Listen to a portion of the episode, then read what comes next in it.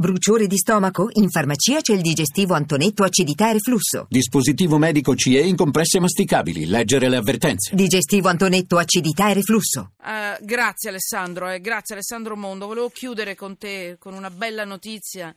Eh, ma abbiamo avuto un problema con l'altro ospite, ti abbiamo un po' anticipato. Grazie Alessandro, benvenuto. Prego. Giornalista, giornalista del quotidiano La Stampa, ci eravamo sentiti qualche giorno fa. Esatto. Mm? Allora aspetta di dare la bella notizia. Intanto diciamo, facciamo un aggiornamento sulla notizia di qualche giorno fa. Abbiamo parlato per un aggiornamento per delle, eh, dei messaggi che sono arrivati. La nuova frontiera dei trapianti. Donatori di organi a 90 anni. Ci sono delle tecniche mediche che consentono di rigenerare fegati, reni e persino polmoni. Ho capito, pochi minuti, continuate a dirmelo. L'ho capito, va bene. Sì, sì, sì, sì. Intanto faccio questo.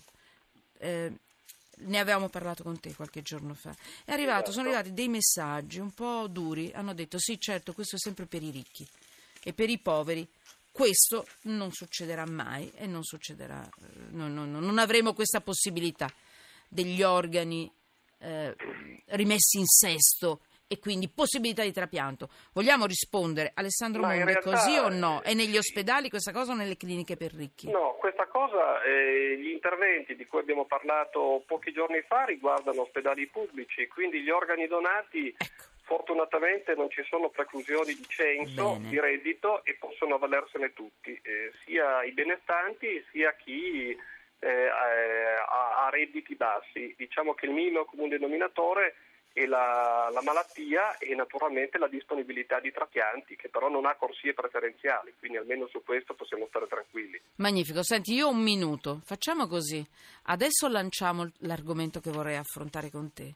E poi, come avevo deciso da scaletta, perché quando io mi metto un'idea in testa la devo fare, me lo dai tu la notizia, leggi tu il titolo e poi ci sentiamo alla fine della trasmissione così quando ci, ci lasciamo con gli ascoltatori rimane una D'accordo. bella notizia in testa. Vai, in una Allora, battuta, sì, vai. Il titolo della notizia è che eh, nella, eh, nella no- da, da, sa- da domenica c'è una bambina di 6 anni che a seguito di un trapianto rivoluzionario eseguito presso l'ospedale Molinette di Torino ha potuto eh, bere il suo primo bicchiere d'acqua eh, in 6 anni di vita e ha avuto la possibilità di provare un'altra sensazione nuova, quella di andare in bagno autonomamente. Alessandro Mondo, eh, ci risentiamo. Ho tre minuti, tutti per te. Dammi la bella notizia con la quale desidero chiudere.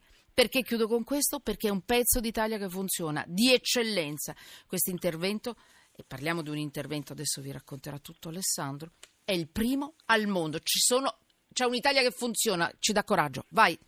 Parliamo di una bambina di 6 anni che da quando è nata non aveva mai potuto bere, gli unici liquidi che poteva assumere erano quelli contenuti nei cibi, quindi era tormentata costantemente da una sete insaziabile, era costretta alla dialisi, non aveva la possibilità di andare in bagno autonomamente.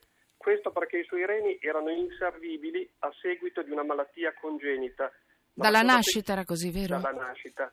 La cosa peggiore è che non soltanto erano inservibili i reni, ma aveva una grave malformazione addominale dei vasi eh, nella parte addominale, quindi quelli che irrorano i reni medesimi. Eh, era in dialisi, non avrebbe potuto andare avanti mh, più a lungo di tanto perché eh, di fatto eh, l'apparato venoso per la diagnosi era già stato sfruttato ai limiti di tutte le possibilità.